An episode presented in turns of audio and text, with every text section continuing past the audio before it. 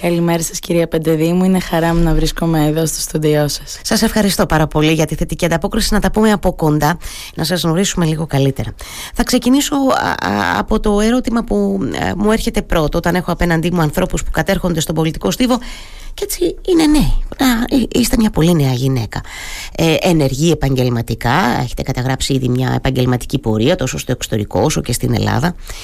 Θέλω να ρωτήσω, ποιο είναι το κίνητρο για ένα νέο άνθρωπο σήμερα να κατέλθει στο, στο στίβο της πολιτικής, της αυτοδιοίκησης εν προκειμένου; Το κίνητρο για τη συμμετοχή στα κοινά είναι να κάνουμε τον τόπο μας καλύτερο να βελτιώσουμε πράγματα που βλέπουμε ότι μπορούν να βελτιωθούν και να συμβάλλουμε με το δικό μας τρόπο να αφήσουμε το λιθαράκι μας για το αύριο, για τις επόμενες γενιές, για τις μικρές μας φίλες και τους μικρούς μας φίλους, για τα παιδιά μας που μπορεί να μην έχω παιδιά αυτή τη στιγμή, αλλά θέλω και εγώ να κάνω και θέλω να μεγαλώσουν σε έναν κόσμο που θα έχουν καλύτερες ευκαιρίες από αυτές που έχουν τα παιδιά σήμερα.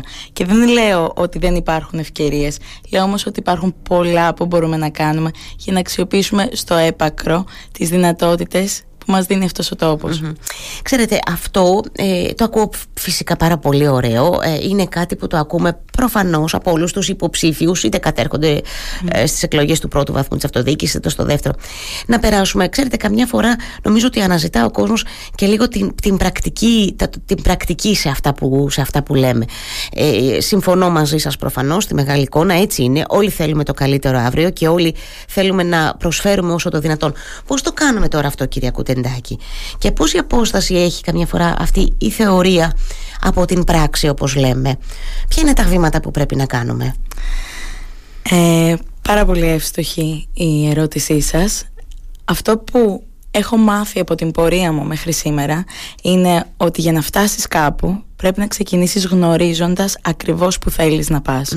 Οπότε το πρώτο βήμα για να μην μείνουν όλα αυτά που συζητάμε ένα νεφελώδες είναι να θέσουμε καθαρούς και συγκεκριμένους Η στοχοθεσία λοιπόν είναι το βήμα ένα. Το επόμενο είναι να γνωρίζουμε την αφετηρία μας. Αυτό που κάνουμε και πολύ συχνά στον κόσμο του επιχειρήν, γιατί ως δικηγόρος εξειδικεύομαι σε δίκαιο επιχειρήσεων, είναι να ξεκινάμε μια προσπάθεια βελτίωσης της υπάρχουσας κατάστασης με ένα gap analysis, όπως το λέμε τεχνικά. Δηλαδή, μία ανάλυση της υφιστάμενης με τον στόχο που έχουμε θέσει. Οπότε, το βήμα 2 είναι αυτή η ανάλυση υφιστάμενης κατάστασης, η ανάλυση αποκλήσεων πολύ, υφιστάμενης κατάσταση. Πολύ λογικό μου ακούγεται η αλήθεια. Ακριβώς. Είναι οφείλεις να ξέρεις πού βρίσκεσαι έτσι, και πού θέλει να, θέλεις να φτάσεις. Ναι. Και το βήμα 3 είναι να θέσουμε τη στρατηγική. Η οποία στρατηγική ξεκινάει, όπως λέτε, από το πιο γενικό από τη μεγαλύτερη εικόνα και εξειδικεύεται όπως προχωρούμε. Και βήμα 4 είναι φυσικά η υλοποίηση. Η ώρα που έχει έρθει να σπάσουμε αυγά. Η ώρα που έχει έρθει να τολμήσουμε όπου χρειάζεται να διεκδικήσουμε δυνατά, όπου χρειάζεται να ε, κάνουμε κάποιες συμφωνίες ώστε να είναι όλοι ικανοποιημένοι, όπου χρειάζεται να συγκρουστούμε. Αυτά είναι που κρίνουν τον μεγάλο ηγέτη. Και εγώ διακρίνω στο πρόσωπο του Σταύρου Ερναουτάκη έναν μεγάλο που διαθέτει την εμπειρία και γι' αυτό το λόγο συντάσσουμε μαζί του. Ο οποίος, ξέρετε, τώρα τελευταία, α, α, αν και η αλήθεια είναι ότι η υποψηφιότητά του φυσικά έχει μια δυναμική πάρα πολύ μεγάλη και στο ψηφοδέλτιό του α, ε, συγκεντρώνονται και βρίσκουμε ανθρώπους αξίους στον επαγγελματικό τους χώρο, είτε έρχονται από την αυτοδιοίκηση, είτε στο πεδίο του ο καθένας. Ξέρετε, πολλές φορές αναρωτιέται ίσως ο κόσμος, βρε παιδί μου, ο Σταύρος Αρναουτάκης είναι πάρα πολλά χρόνια στο τιμόνι της περιφέρειας. Και κατά πώς δείχνουν τα πράγματα, δεν έχουμε αποτέλεσμα κάλπης ακόμα, αλλά κατά πώς δείχνουν τα πράγματα θα εκλεγεί εκ νέου.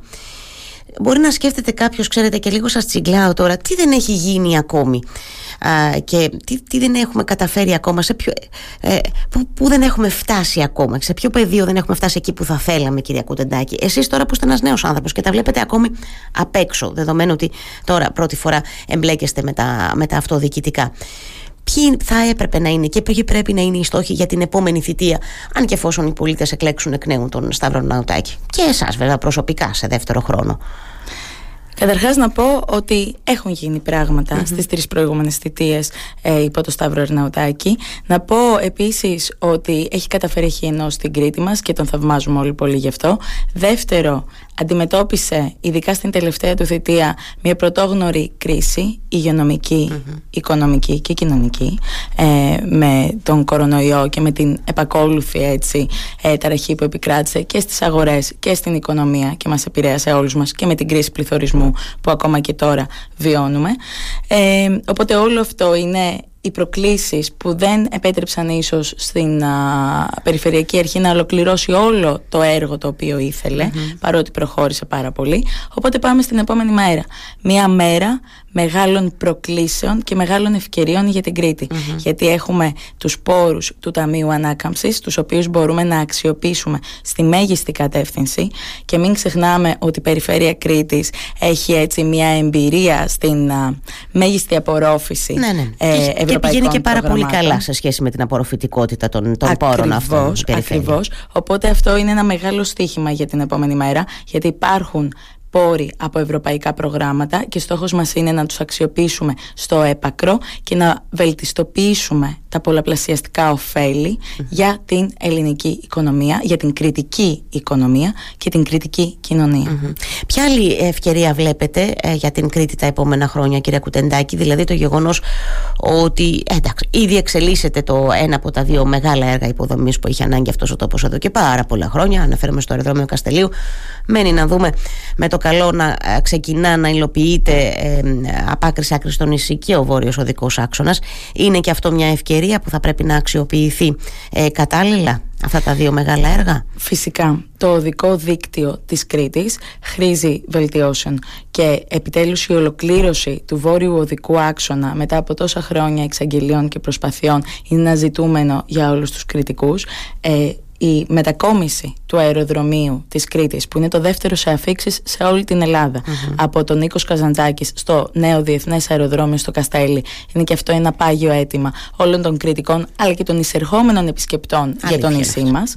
Οπότε αυτά τα δύο έργα θα αλλάξουν την εικόνα του νησιού την επόμενη μέρα αλλά πηγαίνοντάς σας ένα βήμα πίσω και βλέποντας τη μεγαλύτερη εικόνα στο κομμάτι των υποδομών, η δομή του οδικού δικτύου στην Κρήτη χωρίζεται σε δύο άξονες. Έχουμε από τη μία το διευρωπαϊκό και διαπεριφερειακό δίκτυο, στο οποίο ανήκει ο ΒΟΑΚ, το μεγαλύτερο του μέρος μάλιστα είναι ο ΒΟΑΚ και το Διεθνές Αεροδρόμιο στο Καστέλι. Και από την άλλη έχουμε και το επαρχιακό τοπικό δίκτυο. Και δεν πρέπει να λησμονούμε, ώστε αυτό που λέω πολλές φορές είναι ότι δεν πρέπει να καταλήξουμε να έχουμε μια Κρήτη δύο, δύο Μια Κρήτη που από τη μία θα έχει έναν βόαξ στο λίδι και από την άλλη δεν θα μπορεί ένας αγρότης να πάει στο χωράφι του να ποτίσει χωρίς να έχει ατυχήματα ας πούμε. Ναι. Γι' αυτό πρέπει να δούμε την επόμενη μέρα πώς θα εντάξουμε συνεκτικά αυτά τα μεγάλα έργα τα οποία ναι πρέπει να προχωρήσουν αλλά δεν θα αλλάξουν από μόνο τους την εικόνα στο νησί γιατί τα πολλαπλασιαστικά ωφέλη που λέω πρέπει να διαχέονται και να ευνοούν όλους τους κριτικούς. Έτσι, να, να διαχέονται ώστε να αντιλαμβάνεται και ο πολίτης ότι τον ωφελούν αυτά, καταλαβαίνετε πώς θα το πω τώρα στην καθημερινότητά του. Και να, ένα ωραίο παράδειγμα που δώσατε, μια χαρά να έχουμε ένα σύγχρονο, μακάρι Παναγία μου, ένα σύγχρονο αυτοκίνητο αυτοκινητόδρομο, αλλά αν είναι α, να παίρνεις μετά έναν κάθετο άξονα για να βγεις στα νότια και να τρέμει η ψυχούλα σου, δεν έχει και πάρα πολύ νόημα. Και πάλι το βάζω στη μεγάλη εικόνα και λίγο καθυπερβολή μιλώντας. Είναι λοιπόν μια ευκαιρία.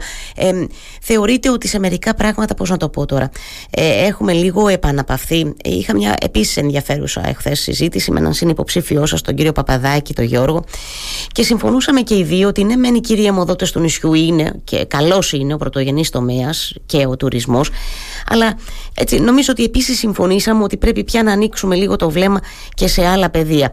Και έρχομαι λίγο τώρα για να σας μάθουμε κι εμείς καλύτερα, να μου πείτε κι εσείς ποια είναι αυτά τα πεδία που θα θέλατε, εφόσον εκλεγείτε φυσικά με το καλό, σας το εύχομαι, και εφόσον επιλεγείτε ενδεχομένως και από τον Σταύρο Αρναουτάκη, αν και εφόσον εκλεγεί και εκείνος, ποιο θα είναι το πεδίο που θα θέλατε να, να, να προσφέρετε με τις εμπειρίες σας, με τις γνώσεις σας, ε, που θα θέλατε να βάλετε αυτό το, το λιθαράκι που μου είπατε ξεκινώντας την κουβέντα μας; Πραγματικά ξεκινώντας από αυτό που είπατε για τον πρωτογενή τομέα και τον τουρισμό οι δύο αυτοί ε, αιμοδότες όπως τους χαρακτηρίσατε της ε, περιφερειακής οικονομίας ε, παίζουν καταλητικό ρόλο γιατί το μεγαλύτερο μέρος του ΑΕΠ της Κρήτης προέρχεται από αυτούς τους δύο τομείς και το μεγαλύτερο μέρος του ανθρώπινου δυναμικού απασχολείται σε αυτούς τους τομείς.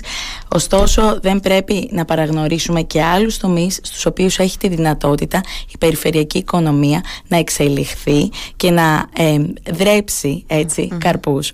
Ε, χαρακτηριστικά μπορούμε να δούμε στο πρόγραμμα, στη στρατηγική της έξυπνης εξειδίκευσης της Περιφέρειας Κρήτης, τη ΡΙΣ 3, η οποία ακριβώς έχει ως σκοπό να, μέσα από τη διαδικασία της διαβούλευσης, να βρει ποιοι είναι αυτοί οι τομείς στους οποίους η περιφερειακή οικονομία έχει τη δυνατότητα να εξειδικευθεί και να αναπτυχθεί, ώστε να επενδύουμε, να εκεί που θα έχουμε το μεγαλύτερο return, mm. όπως λέμε εμείς στα οικονομικά, γιατί έχω σπουδάσει και οικονομικά παράλληλα με την νομική, να έχουμε δηλαδή τη μεγαλύτερη απόδοση για όσους ε, έτσι δεν ήταν αντιληπτό το return. Οπότε, πού μπορούμε να έχουμε μέγιστη απόδοση ώστε να βάλουμε δύο και την επόμενη μέρα να εισπράξουμε δέκα; Η επιχειρηματικότητα είναι ένας τομέας στον οποίο βλέπουμε, ειδικά όταν συνδέεται με την καινοτομία, ότι έχει να βελτιώσει πάρα πολύ την εικόνα της οικονομίας και συνεπακόλουθα της κοινωνιας Οπότε η επιχειρηματικότητα είναι το ένα και για ποια επιχειρηματικότητα μιλάω, κυρίως για την καινοτόμα και αυτό μας πηγαίνει στο δεύτερο κομμάτι που είναι η γνώση και η έρευνα. Έχουμε λαμπρά πανεπιστημιακά ιδρύματα στην Κρήτη. Έχουμε το ΙΤΑ, έχουμε το Πανεπιστήμιο Κρήτης, έχουμε το ΕΛΜΕΠΑ και όλα αυτά μπορούν να λειτουργήσουν ως ένας κόμβος καινοτομίας μέσα στην κοινωνία, μέσα στην οικονομια Και γι' αυτό μου άρεσε πάρα πολύ που το ΙΤΕ πλέον θα έχει και χώρο στο κέντρο της πόλης του Ηρακλείου γιατί θα γίνεται γνωστό σε όλους μας Ναι, είναι η εξωστρέφεια κυρία Κουτεντάκη και είναι σημαντικό πολίτης να νιώσει το, το, το δέσιμο, έναν δεσμό έτσι, με αυτά τα σπουδαία ερευνητικά κέντρα που έχουμε στην Κρήτη. Δεν ναι. το συζητώ καθόλου. Εγώ εδώ θα ήθελα να σας μεταφέρω το προσωπικό μου βιωμα Ε, όταν έφυγα από την Ελλάδα πήγα για να σπουδάσω στο Πανεπιστήμιο της Οξφόρδης γιατί ήταν το όνειρό μου από μικρό παιδάκι να κάνω μεταπτυχιακό στην Οξφόρδη. Ε, αγάπησα τόσο πολύ αυτή την πόλη που έμεινα για άλλο ένα χρόνο και έκανα άλλο ένα μεταπτυχιακό. Ευχαριστώ τους γονείς μου, ευχαριστώ το Ίδρυμα Ανάση που με υποστήριξαν οικονομικά. Ε, αλλά γιατί λάτρεψα τόσο πολύ αυτό το μέρος; Γιατί ήταν ένα μέρος που όλη η κοινωνία ε, αναπτυσσόταν γύρω από ένα πανεπιστημιακό και μια κουλτούρα ανταλλαγής ιδεών, απόψεων, ε, συνεχούς μόρφωσης και καλλιέργειας γιατί μου αρέσει πολλές φορές να κάνω τη διάκριση μεταξύ μόρφωσης και καλλιέργειας. Καλά το κάνετε, συμφωνώ Έχω γνωρίσει ανθρώπους οι οποίοι έχουν τελειώσει το δημοτικό και είναι πιο καλλιεργημένοι από ανθρώπους με δύο μεταπτυχιακά. Συμφωνώ, έχετε δίκιο. Έχετε δίκιο απόλυτο. Αυτό τώρα μπορούμε να το καταφέρουμε, αυτό το πολύ ωραίο που μας μεταφέρετε από την εμπειρία σας στην Οξφόρδη.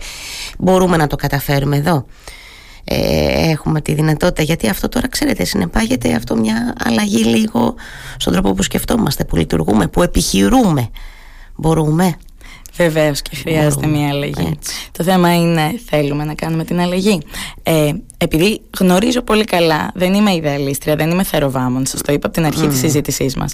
Μ' αρέσει να ακροβατώ μεταξύ ιδεαλισμού και ρεαλισμού, γιατί νομίζω ότι μέσα από την χρυσή τομή αυτών των δύο ε, ερχόμαστε στο βέλτιστο αποτέλεσμα. Οπότε δεν νομίζω ότι το Ηράκλειο θα γίνει Οξφόρδη. Εάν ψάξει κάποιος την ιστορία των δύο πόλεων, καταλαβαίνει ότι κάθε πόλη έχει τα δικά της χαρακτηριστικά. Αλλά βλέπω ότι υπάρχουν οι ρίζες, τα ιδρύματα τα οποία σας ανέφερα πριν. Και αν δούμε πόσο μπροστά είναι η Κρήτη σε ερευνητικές δημοσιεύσεις, ε, θα καταλάβουμε ότι γίνεται σπουδαία δουλειά σε αυτά τα ιδρύματα. Οπότε για ποιο λόγο και η κοινωνία να μην μετέχει σε αυτή την ακαδημαϊκή πρόοδο που στη συνέχεια μπορεί να μετεξελιχθεί και σε επιχειρηματική έτσι, Βέβαια. καινοτομία. Σωστά το λέτε. Ε, ναι. Για να δει και η κοινωνία, ξέρετε, αυτό που είπαμε πριν, να δει το, το, σε εισαγωγικά τα αποτελέσματα αυτής της ερευνητικής και ακαδημαϊκής δραστηριότητας. Ε, το έχουμε αυτό λίγο, το θέλουμε δηλαδή να το δούμε ναι. μέσα στα μάτια μας, κυρία Κουτεντάκη. Είναι και καλό και κακό αυτό. Είναι καλό γιατί βοηθάει και τα ιδρύματα, όπως λέγαμε πριν, σε μια σε δράσεις εξωστρέφειας που είναι σημαντικό. Δεν ήταν αυτονόητο πάντα και τώρα έχει ξεκινήσει τα τελευταία χρόνια και συμβαίνει και εγώ χαίρομαι πάρα πολύ.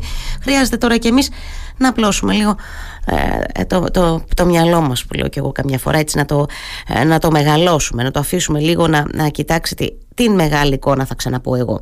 Τώρα ε, σε προσωπικό επίπεδο πέραν από το, από το επιχειρήν που αντιλαμβάνομαι ότι έχετε έτσι και ε, λόγω της επαγγελματικής σας δραστηριότητας έτσι μια γνώση παραπάνω ασχολείστε με το δίκαιο των επιχειρήσεων ε, σε, σε, τι άλλους, σε ποιους άλλους τομείς θεωρείτε ότι θα έπρεπε η επόμενη περιφερειακή αρχή υπό τον Σταύρο Αρναουτάκη έστω να επενδύσει κυρία Κουτεντάκη και έρχομαι αυτό γιατί το ρωτάω σε όλους τους υποψηφίους έρχομαι να το ρωτήσω συνδυαστικά με το εξής. τι σας ζητάει ο κόσμος; Ο Ο κόσμος ζητάει πράγματα, είμαι βέβαια. Οφείλουμε βέβαια και εμείς να ανοίγουμε δρόμους, ε; να, να, να, να κάνουμε μια προβολή στο μέλλον για εμάς τους ίδιους και για τους πολίτες. Αλλά ο κόσμος ζητάει, φαντάζομαι, πράγματα. Εκφράζει προβληματισμούς, ανησυχίες. Ποιες είναι αυτές, Ακριβώς.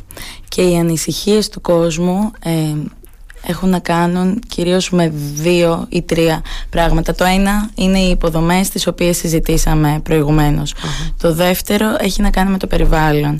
Έχει να κάνει με τη διαχείριση των υδάτινων πόρων, με τη διαχείριση των λιμάτων και εκεί είμαστε σε μια κρίσιμη καμπή όπου γίνονται προσπάθειες για την πράσινη μετάβαση και ακούμε σιγά σιγά να αποδεχόμαστε όρους όπως η κλιματική όπως η ανάγκη για μια στροφή στην κυκλική οικονομία. Έχει να κάνει με αυτό που λέγατε πριν. Ότι εκεί θέλουμε εκπαίδευση, βέβαια. Θέλουμε πολύ εκπαίδευση. Ο, όλα ξεκινούν από την εκπαίδευση. Πριν είπατε ότι η δράση εξωστρέφειας των ελληνικών πανεπιστημίων δεν ήταν πριν κάτι δεδομένο το οποίο γινόταν κοινά Αντίστοιχα θα σας πω εγώ και για το περιβάλλον. Δεν ήταν πάντα το ίδιο για το περιβάλλον. Μην ξεχνάμε ότι πριν από πέντε χρόνια είχαμε στην Αμερική πρόεδρο τον ΗΠΑ που αρνούνταν την κλιματική αλλαγή έτσι. Ναι. Έχει γίνει όμως μια στροφή σε διεθνές επίπεδο και μπορούμε και ως Ελλάδα να είμαστε πρωτοπόροι σε αυτό. Όπως το βλέπω π.χ. στις σκανδιναβικές χώρες. Λέω εγώ τώρα ένα παράδειγμα. Οπότε το περιβάλλον είναι ένα κρίσιμο ζήτημα. Το δεύτερο είναι μια κοινωνία ανθρώπινη. Και επειδή είμαστε μία μέρα μετά το τραγικό συμβάν που έγινε με τον Blue Horizon, με τον άδικο, με το θάνατο του Αντώνη που σας το λέω αυτή τη στιγμή και να τριχιάζω πραγματικά γιατί είδα το βίντεο χθες και κοκάλωσα. Λέω αυτή είναι η κοινωνία μας. Ναι, αυτό είναι λίγο. Ε, είναι, είναι σοκαριστικό να πιστεύουμε και να νιώθουμε ότι αυτή είναι η κοινωνία, κυρία Κουτεντάκη. Η αλήθεια είναι. Ε, ε, Πάντως υπάρχουν πολλά σημάδια τέτοια έτσι, εκφασισμού της κοινωνίας. Αυτή η αποκτήνωση που έλεγα εγώ εχθές από μικροφόνου. Και εκεί πρέπει να δουλέψουμε. Και πέφτει και σε εσάς το βάρος. Αντιλαμβάνεστε πώς το λέω, σε εσάς τους ανθρώπους ε, που ε, έτσι συμμετέχετε στα κοινά.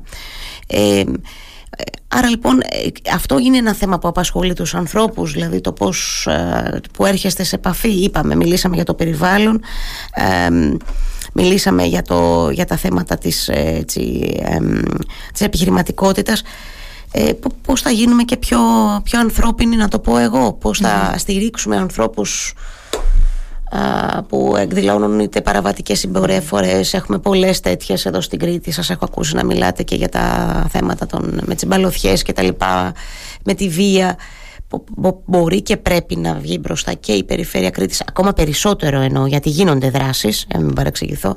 Οφείλουμε όμως να επενδύσουμε πολύ σε αυτό το κομμάτι οφείλουμε να επενδύσουμε εκεί για τις επόμενες Γιατί το κομμάτι αυτό της εκπαίδευσης είναι κάτι το οποίο θα δούμε τα ωφέλη του ε, στα επόμενα σε βάθος χρόνου. Θα τα δει η μικρή Άννα, θα τα δει ο μικρός Γιαννάκης, θα τα δει οι επόμενοι και οι επόμενες γενιές. Και αξίζει για αυτές τις γενιές να αρχίσουμε από σήμερα.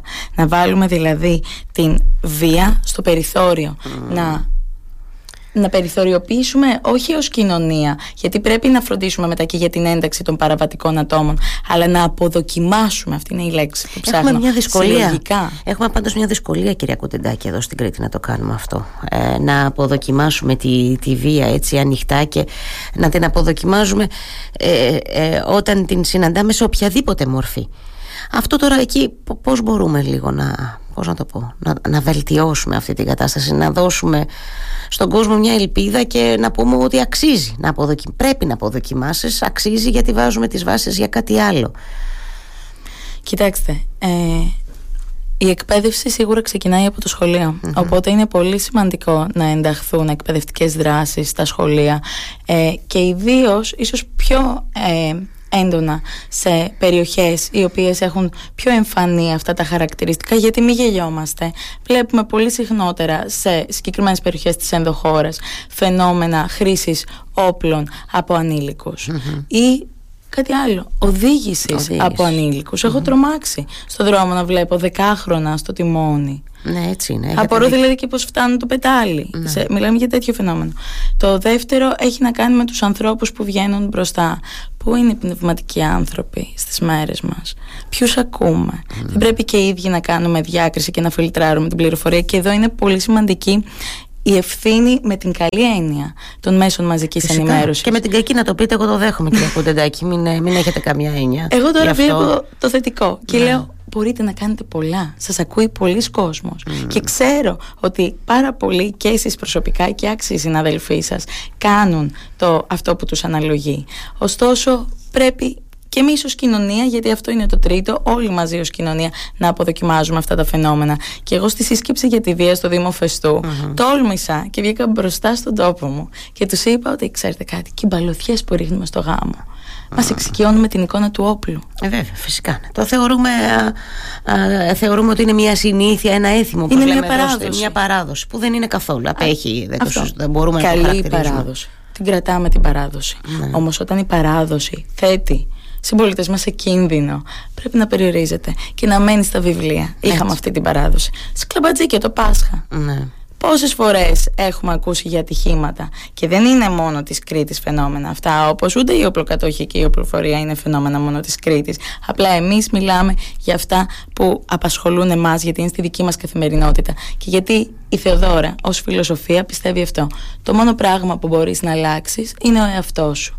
Αν μαζευτούμε πολύ στην κοινωνία όμως και αλλάξουμε τους εαυτούς μας τότε θα αλλάξει και το σύνολο της κοινωνίας έτσι είναι, καλά το λέτε. Ε, από εμάς ξεκινάνε όλα, κυρία Κουντεντάκη. Φυσικά η αλλαγή πρέπει πρώτα να γίνει από εμάς για εμάς και αυτή να έρθει και να, ε, έτσι, ε, ε, να γενικευθεί στη, στην κοινωνία για να αλλάξουμε κάτι. Τώρα, ε, κλείνω ρωτώντας σας γιατί πέρασε και ο, και ο χρόνος, οφείλω και να σας αποδεσμεύσω. Πώς σας φαίνεται αυτή η, η προεκλογική περίοδος, πώς την βιώνετε; Ε, δεν είστε μαθημένοι, έτσι φαντάζομαι, είναι η πρώτη φορά ξαναλέω που έτσι αποφασίζετε να εμπλακείτε με τα κοινά. Πώς σας φαίνεται; Μου φαίνεται ένα όμορφο ταξίδι ε, και για, επειδή είμαστε στο τέλος εκπομπής σας, για να κλείσω ποιητικά, σαν βγεις στον πηγεμό για την Ιθάκη, να εύχεσαι να είναι μακρύς ο δρόμος. Γεμάτος περιπέτειες, γεμάτος γνώσεις. Και όσους ληστριγόνε και κύκλοπες να συναντήσω, γιατί υπάρχουν και αυτοί, ναι. εγώ θα συνεχίσω να απολαμβάνω το ταξίδι, θα συνεχίσω να προσκαλώ τον κόσμο να γνωρίσει τη Θεοδόρα, να καταλάβει ποια είμαι, να κοιτάξει τα μάτια μου, να ακούσει το λόγο μου, να πιστέψει το όραμά μου και να σχεδιάσουμε όλοι μαζί το αύριο για την επόμενη μέρα.